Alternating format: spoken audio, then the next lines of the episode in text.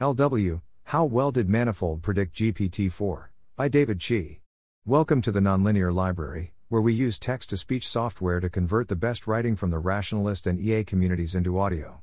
This is How Well Did Manifold Predict GPT 4? published by David Chee on March 15, 2023 on Less Wrong.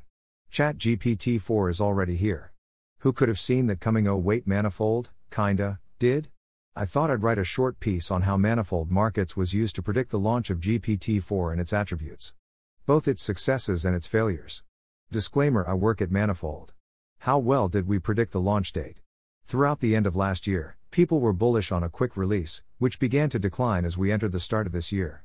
The first spike in February corresponds to the release of Bing's chatbot, which people speculated was ChatGPT 4.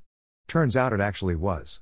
Although OpenAI did a fantastic job at concealing this with our market on it hovering at a stubborn 50 to 60%.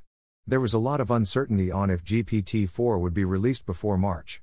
However, on the 9th of March, Microsoft Germany CTO Andreas Braun mentioned at an AI kickoff event that its release was imminent, which caused the market to jump.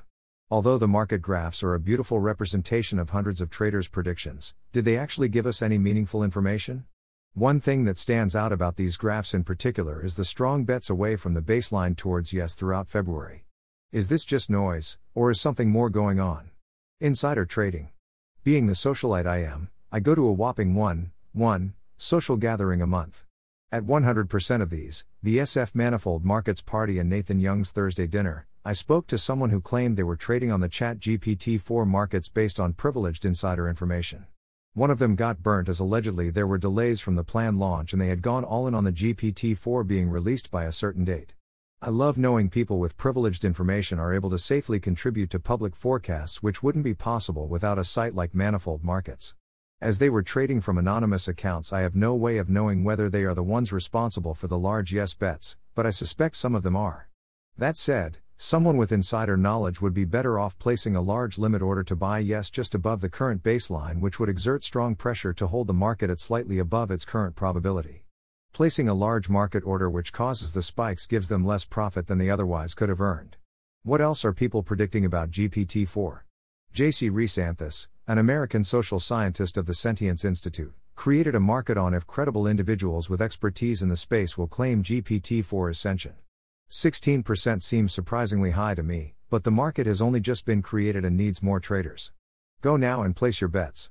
One of our most popular markets, which failed in spectacular fashion, was whether it would get the Monty Fall problem correct. Note, this is not the same as the Monty Hall problem. Click through to the market description for an explanation. This might be the single most consistent upward trending market I have ever seen on our site. I wonder if GPT 4 hadn't been released yet, how much further it would have continued to trend upwards before plateauing. Part of the confidence came from Bing's success in answering correctly when set to precise mode.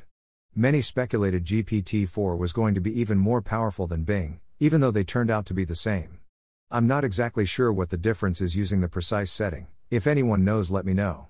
Markets you can still predict on. Here are some more open markets for you to go trade in. It's free and uses Play Money. Thanks for reading.